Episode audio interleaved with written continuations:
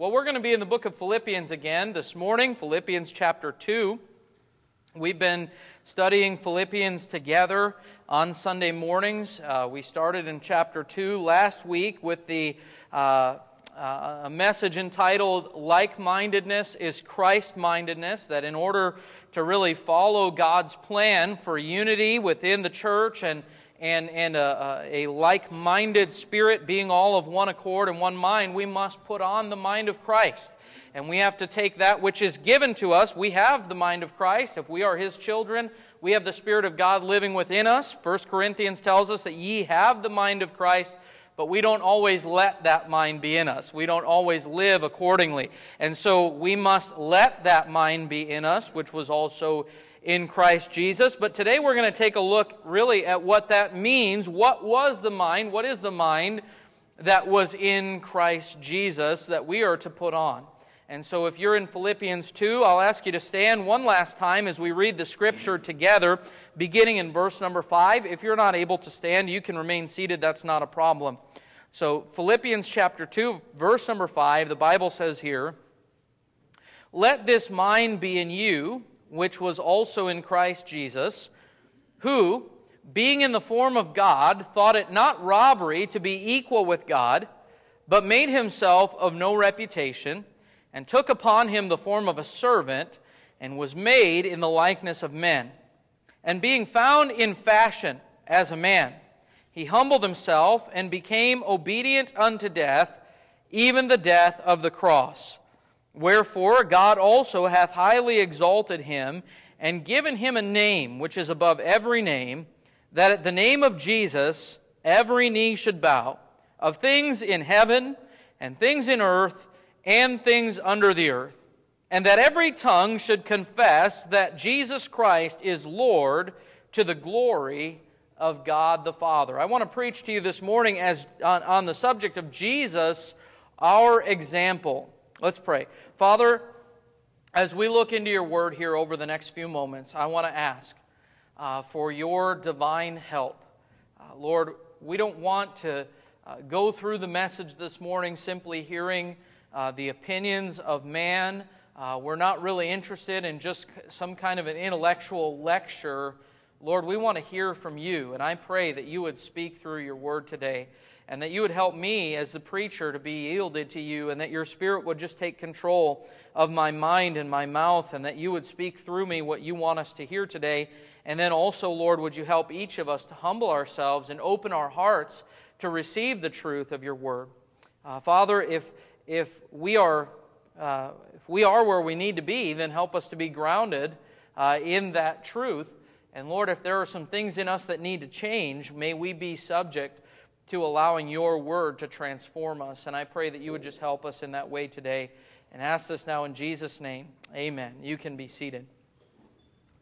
Uh, I will say, as we get into the message this morning, uh, we're going to uh, maybe look at uh, and be turning to more scriptures than we would on a typical Sunday morning.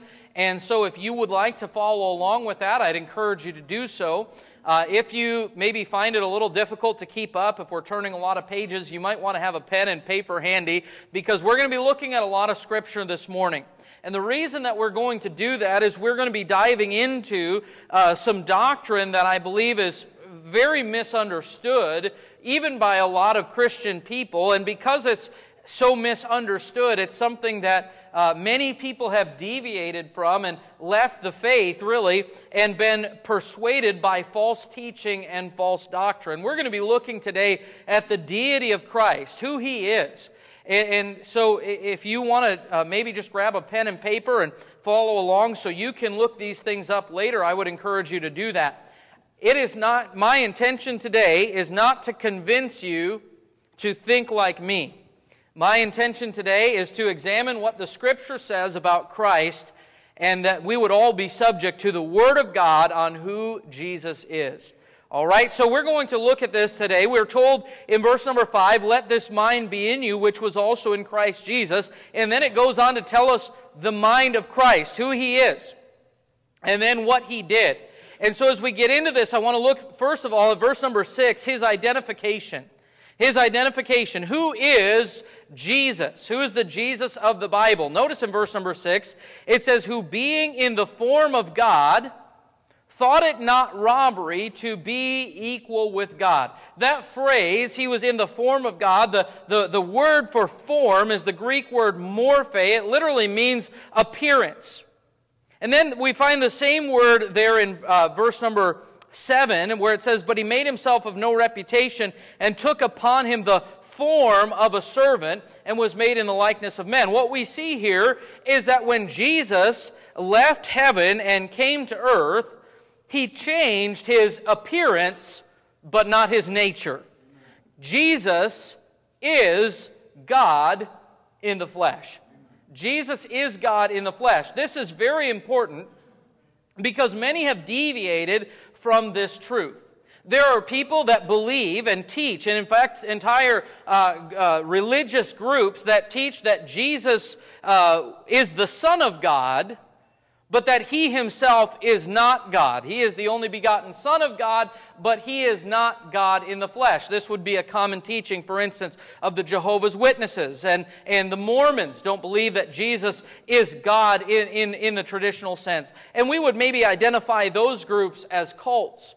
But there are others, even that would uh, fit in a, a more mainline, mainstream Christianity, such as oneness Pentecostals, that don't really identify Jesus as being the Son of God, God in the flesh. And, and so this is an issue that is so often misunderstood.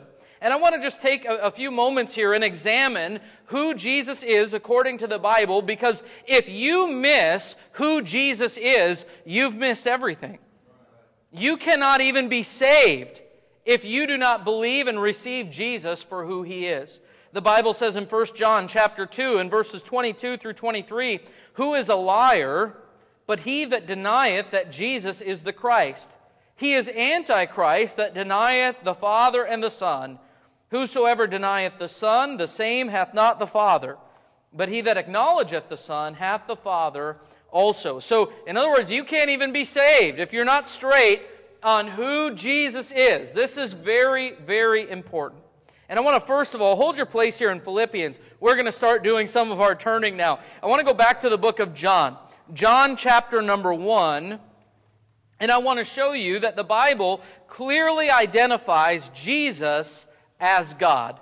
The Bible clearly identifies Jesus as God. John chapter number 1. And we're going to begin reading in verse number 1. It says here, In the beginning was the Word when you look at that word, word, it is capitalized. In other words, this is not just referring to words like what we would think of as, as like the words that I'm speaking now. This is actually a name. This is a title. And it says, In the beginning was the Word. Okay, who is this Word? And the Word was with God, and the Word was God. The same was in the beginning with God. So what do we find? We find that this word, whoever this is talking about, this word was with God and was God, and he was in the beginning with God. In other words, he was not created by God, he has always been. So this word is eternal and co equal with God the Father. He has always been by the way, he was involved in creation because verse 3 says, All things were made by him, and without him was not anything made that was made. And so this word was with God. He was God. He was in the beginning with God. So we find that there was a distinction in person, but a commonality or a co equality with God. Okay, so even though we're not talking about the same person, Jesus is not God the Father, He is one with the Father, and He is God. So we come down to verse number 14, and it tells us who this Word is. Verse 14, and the Word was made flesh and dwelt among us, and we beheld His glory, the glory as of the only begotten of the Father, full of grace and truth. So here's who the Word is the Word is God made flesh. The Word was made flesh and dwelt among us. Okay, so we're kind of laying a foundation here. I want you now to go forward to the book of First John and chapter number 5. First John chapter 5. and we're going to look at verse number 7. 1 John 5 and verse 7. The Bible says here, For there are three that bear record in heaven the Father, the Word, the one we just talked about, and the Holy Ghost, and these three are one. Now, if you are using today a modern English translation of the Bible, like the New American Standard or the NIV uh, or the ESV or RSV or any of those, you're going to find that most of verse 7 is missing there. It's not even in there because it's been removed from, uh, from modern translations. But the Bible clearly teaches us here in this verse of Scripture that the Father, the Word, and the Holy Ghost are one. They are one. So Jesus, the Word, is co equal with God the Father. Another place I want to show you 1 Timothy, back just several uh, books to the book of 1 Timothy and chapter number 3. 1 Timothy 3. So we, we find this Word. He was in the beginning with God. He was active in creation. He was with God. He was God. And this Word was made flesh. This Word who is one with God the Father and God the Holy Spirit. And 1 Timothy 3, verse number 16. It says here, and without controversy, great is the mystery of godliness. God was manifest in the flesh, justified in the Spirit, seen of angels, preached unto the Gentiles, believed on in the world, received up into glory. Now, again, this is not a message primarily about different Bible versions, but most of the modern Bible versions, once again, will have an issue right here where instead of saying, Great is the mystery of godliness, God was manifest in the flesh, it will say something like this He who was manifest in the flesh. And thereby uh, undermining and belittling the deity of Christ. But, friend, I want you to know God says that Jesus is God. God was manifest in the flesh. That is who Jesus is. He is God in the flesh. We read over in the, uh, the, the, book of Isaiah, chapter number 7, verse 14. We won't take the time to go there, but a prophecy uh, of a virgin conceiving and bringing forth a son and calling his name Emmanuel. Emmanuel.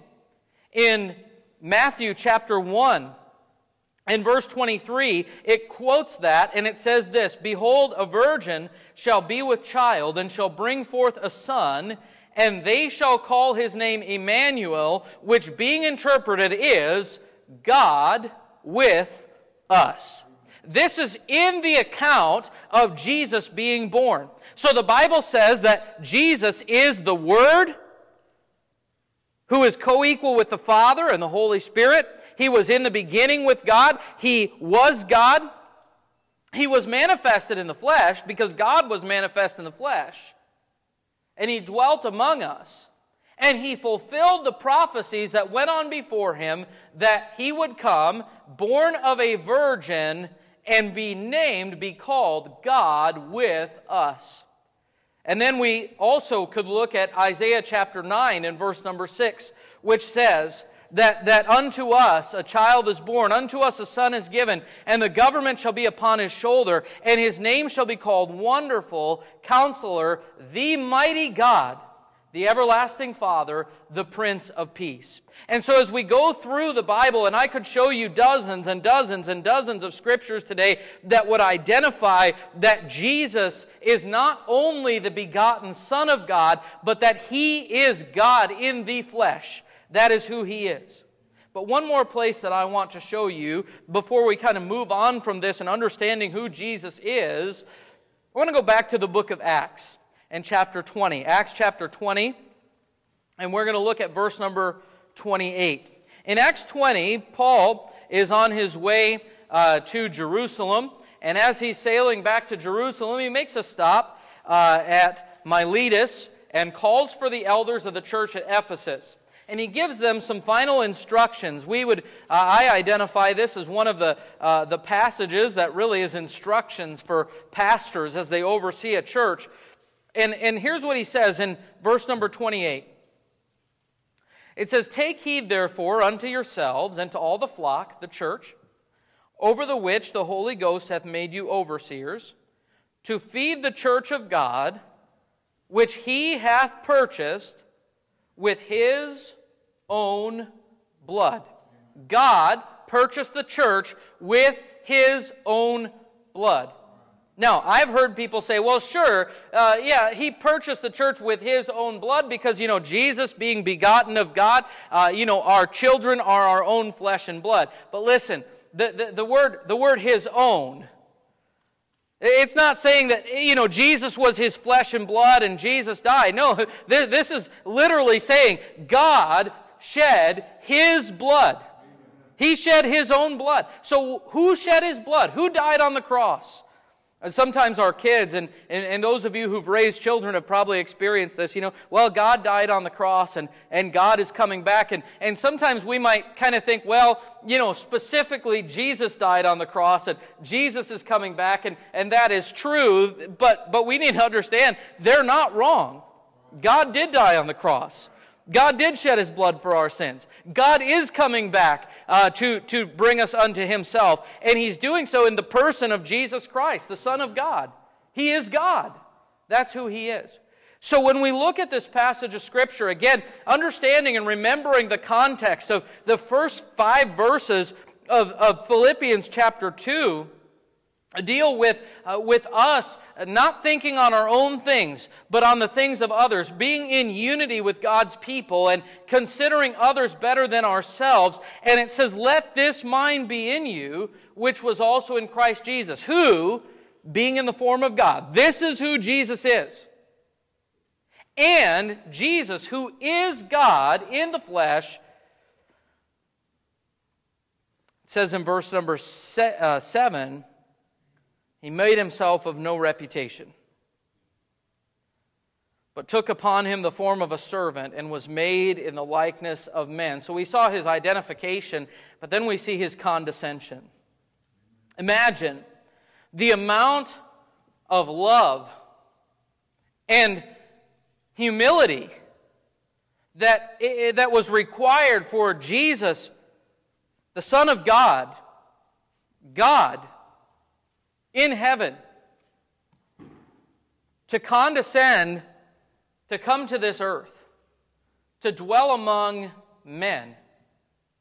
The Bible says in the book of Hebrews that he endured such contradiction of sinners against himself. You see, it's not just that Jesus is above sin and that Jesus never sinned, it is that sin is a contradiction to his very nature. And he came and was born of a sinful mother, by the way. The Bible says that Mary called God her Savior. You know who needs a Savior? Sinners. Anyone who tries to tell you that Mary was not a sinner is wrong. She was. She needed to be saved just like you and I need to be saved.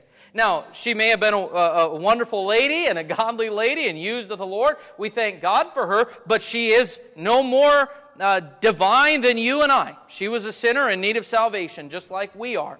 And so here, Jesus was born of a, of a virgin who was also a sinner in need of salvation, raised by her and her husband Joseph, who was also a sinner, dwelt in a family of brothers and sisters who were also sinners, uh, spent most of his ministry with his disciples, who were just wretches, quite honestly, a lot of times.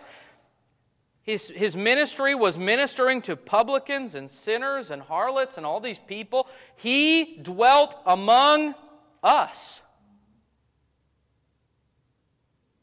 The Word was made flesh and dwelt among us. Imagine what it must have taken. We, we read in Isaiah chapter 6 of Isaiah seeing that vision of the Lord, and he says, I, I beheld. He saw the Lord. I, I saw the Lord. Now, again, to get kind of a little bit theological with you here, God the Father has no human form. God is a spirit. They that worship him must worship him in spirit and in truth. And the Bible says that no man hath seen God at any time. The only begotten Son, which is in the bosom of the Father, he hath declared him. So any Old Testament reference to seeing the Lord was a vision of the Lord Jesus. And he was there on his throne, and the Bible says he was high and lifted up, and his train filled the temple, and, and the seraphims flew above the throne day and night, crying, Holy, holy, holy is the Lord of hosts. The whole earth is full of his glory. Jesus was at the center of heaven, worshiped day and night by the angels of God. And he left that, and he took upon him the form of a human being and dwelt among men. Think about that. That God would come and dwell among us. And not only did he come and dwell among us as a king or a ruler or some kind of a, a, a, wealthy, powerful man. No, it says that he took upon him the form of a servant. Jesus was born in one of the lowliest, humblest ways that anyone ever could be. I remember as a kid, I don't think my parents ever said this, but I think I heard this a time or two. You know, walk through a door and leave it open. What, were you born in a barn? No, I wasn't. I was born in a hospital in Burlington, Wisconsin. But Jesus was born in a barn, right? Laid in a manger. I mean, that's pretty humble and born into a family listen we have the we have the benefit of hindsight to be able to look back and and kind of marvel at what was done. But understand jesus was born into a family where from a human perspective uh, they were looked down upon. There was a degree of scandal there because we understand Jesus was born of a virgin and nothing inappropriate happened between Mary and Joseph before Jesus came along. But the world around them didn't understand that. And so they were born into a he was born into a family where there was a degree of shame. They would have been the family that people kind of whispered about. And he was born into a carpenter's home. And he was despised and rejected. The Bible says in Isaiah that he was a man of sorrow and acquainted with grief. I mean, Jesus didn't come and live it up in the lap of luxury, even though the highest form of luxury this world could ever offer would be nothing in comparison to heaven's glory. But he went so far even below that. And he lived a humble and meager life and then he didn't, he didn't come to this earth and then teach us, as some would have, uh, have you to believe, how to rise through the ranks and pull yourself up by the bootstraps and to make something of yourself. No, he lived a life of humility and servanthood. He was a servant of servants. He came not to be ministered unto, but to minister, the Bible tells us in Matthew and in Mark. He didn't come expecting worship. He didn't come expecting people to serve him. He came as a servant, all the way to the end. Whether it was healing lepers, who even the common people of society would have nothing to do with, they'd keep him at arm's length. Stay away from me. You're defiled. You're disgusting. You're gross. I don't want, I, I don't want you near me. Jesus went and touched them and healed them. Jesus ministered to the down and out. He, he healed, uh, he healed the, the lame man who couldn't walk. He healed the blind. These were not the people that were respected in society. He cast out demons out of, out of uh, people possessed with these devils. He, sat with publicans and with harlots, as I mentioned a, a, a while ago. He was despised because the people that he spent his time with were not the respectable of the world, they were the outcasts. I'm thankful that God has a heart for the outcast. I'm thankful that God was willing to look down upon me and love me and save me as contradictory as my sin was to him and his nature. He condescended. And by the way, friend, understand again, this is the context. Let this mind be in you.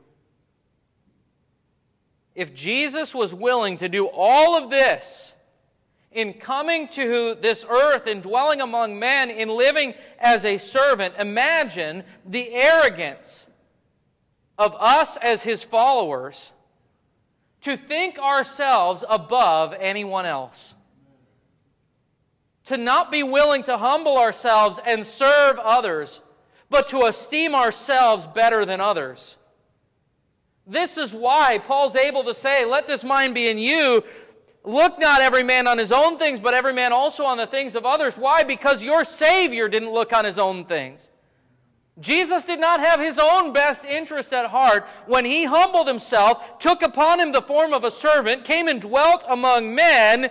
And then we see not only his condescension, we see his humiliation, because in verse number 8 it says, And being found in fashion as a man, he humbled himself. Even as a man, he humbled himself more. And he became obedient unto death, even the death of the cross. I've said this before, but I think it bears repeating.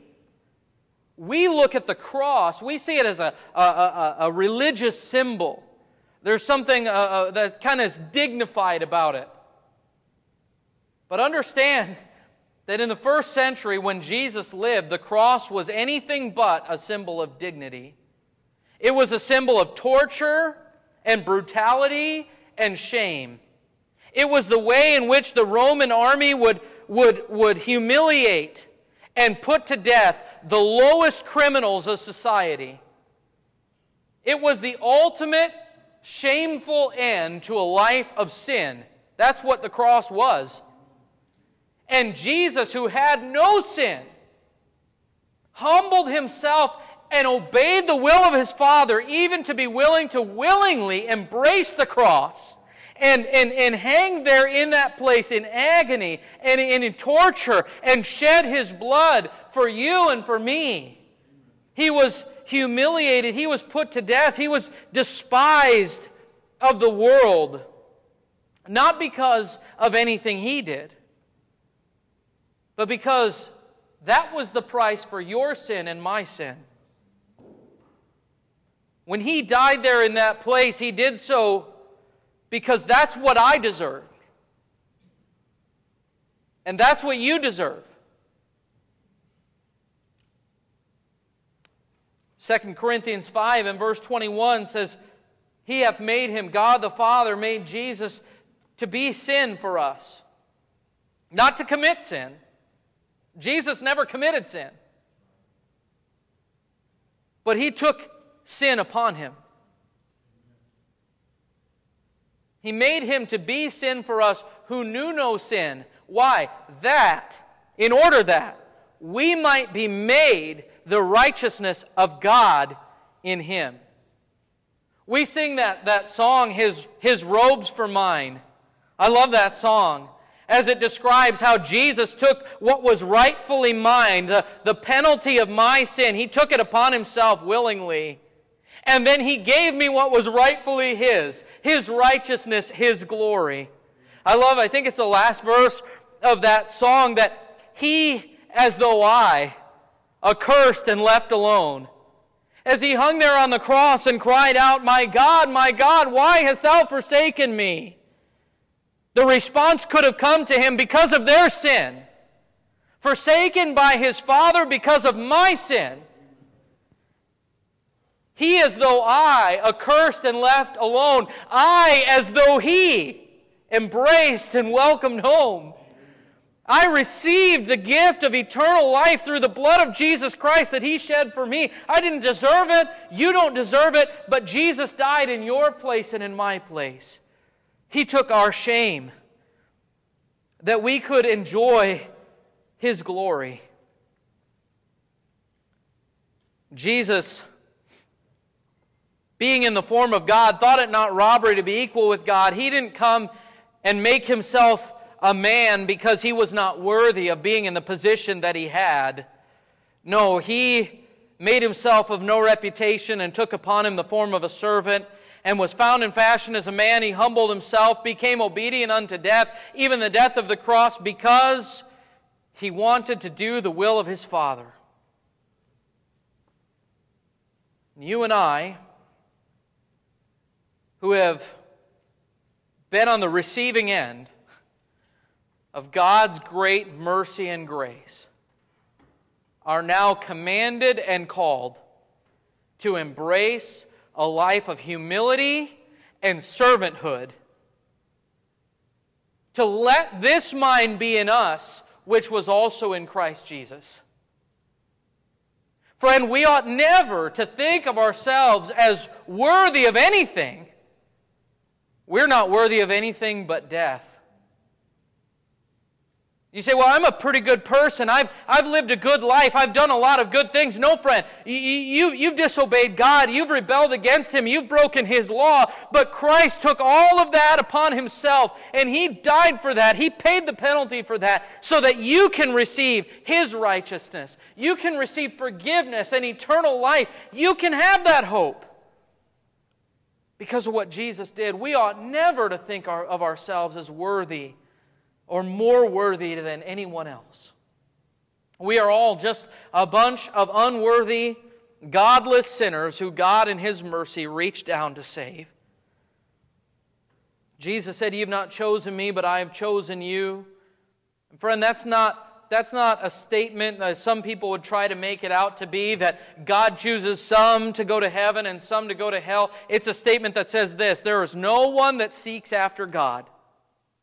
There is none righteous, no, not one. None seeketh after God. They are all gone out of the way. They, they, we are like sheep that have gone astray and turned everyone to his own way. You've not chosen me, but I've chosen you. Every one of us who is saved here today, we can honestly say it's not because of anything I did, it's because of what he did. He came to me, he died for me. I didn't go looking for God, God came looking for me. So, how could we possibly think of ourselves above someone else? How would we be above servanthood, knowing who our Savior is?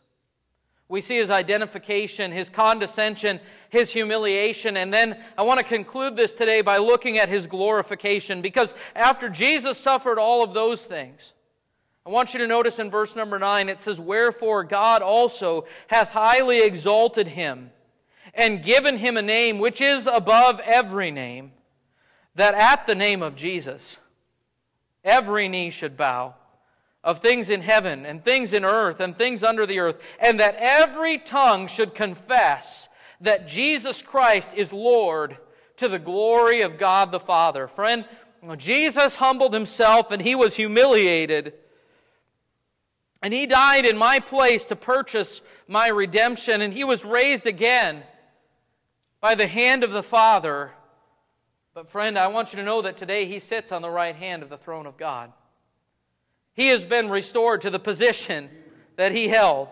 And there is coming a day when he returns, not as a servant, but as a ruling king. And he will return in glory, and every eye shall see him. And there is coming a day, friend, when every knee will bow to him, and every tongue will confess that Jesus Christ is Lord to the glory of God the Father. You can look at the world today and you find that there are people that curse the name of the Lord, that deny who he is, they deny his very existence. It's amazing to me how, how atheists who claim there is no God could have such hatred for a God they don't even believe exists. There's, there's hatred, there's anger, there's bitterness. There are people that will shake their fist at God and hate Him, but friend, know this one day those knees will bow. And those tongues that curse God will confess that Jesus Christ is Lord. Notice this, though. Verse 10 that at the name of Jesus every knee should bow. Listen to this of things in heaven and things in the earth, or in earth, and things under the earth. You know what's under the earth? Well, the best I can tell as we look through this, hell is under the earth. It's down, it's that place that's down. It's below us. Did you know that one day not only you will confess that Jesus Christ is Lord, but the angels will, because they do, confess that Jesus Christ is Lord, but even those who are in hell today will confess Jesus is Lord? The devils, the fallen angels, those who left heaven's glory to follow after Lucifer, Satan, who led this rebellion against God. And by the way, Satan himself will kneel and confess that Jesus is Lord to the glory of God the Father. That's coming. If you ever feel like uh, we're in a losing battle, just know this. Things might get worse before they get better, but we know the end. And in the end, Christ is victorious and every knee will bow to him, and every tongue will confess that Jesus Christ is Lord. Now, let me ask you this Are you ready for that day? Has your knee bowed to him? Have you confessed him as Lord in your life? You see, there's coming a day when you will stand before God and give account for your life. The Bible says in Hebrews chapter 9, verse 27, it is appointed unto men once to die. We all die. No one gets out of this life alive. But after this, the judgment. There is a day coming when this life will come to an end for you and what happens after that is you will stand before God. And the Bible teaches us that those who have not received Jesus Christ as Lord in this life will be condemned for all eternity. Revelation talks about it, calls it the lake of fire. Don't buy into this concept and this idea that some teach that, you know, when you die, you just cease to exist. No, the Bible is very clear. There are two places that exist beyond this life there's heaven, and there is hell, which we know to be in eternity the lake of fire. Heaven is for those who have been redeemed, who've been saved, who have received Christ as Lord and Savior. The lake of fire is for those whose names are not written in the book of life those who have not been washed in the blood of the Lamb. And so long as you think, friend, that, well, you know, I'm a pretty good person and I'm doing good things, so maybe God will accept me, you're missing the mark. In fact, that in itself is a sin of pride and arrogance because the Bible says that all have sinned and come short of the glory of God, and you're not above that. And there is none righteous, no, not one. And even our righteousnesses, are as filthy rags. There's nothing that we can do that will earn us favor with God. The only, the only hope we have is Jesus and the blood that He shed for us. But the good news is, friend, that it is sufficient that whosoever believeth in him should not perish, but have everlasting life. That whosoever shall call upon the name of the Lord shall be saved. And my challenge to you is this if you have not yet bowed the knee to Christ and confessed him as Lord, you will one day. But you need to do so before it's too late. Why not today understand your condition before Him as lost and desperate and without Christ and without God and turn from your sin to Christ? Place your faith in Him. Come to Him and say, Lord, I, I know. I know there's nothing I could do to save myself. But I believe that what Jesus did for me is enough and I'm trusting Him to save me. Please forgive me of my sin and save me. And in your heart, if you will cry out to God and call upon the Lord Jesus Christ, you will be saved. Are you ready for that day? Are you ready to stand before God? Christian friend, are you living a life like your Savior as a humble servant of the Lord and of others? Wholly submitted to the will of God?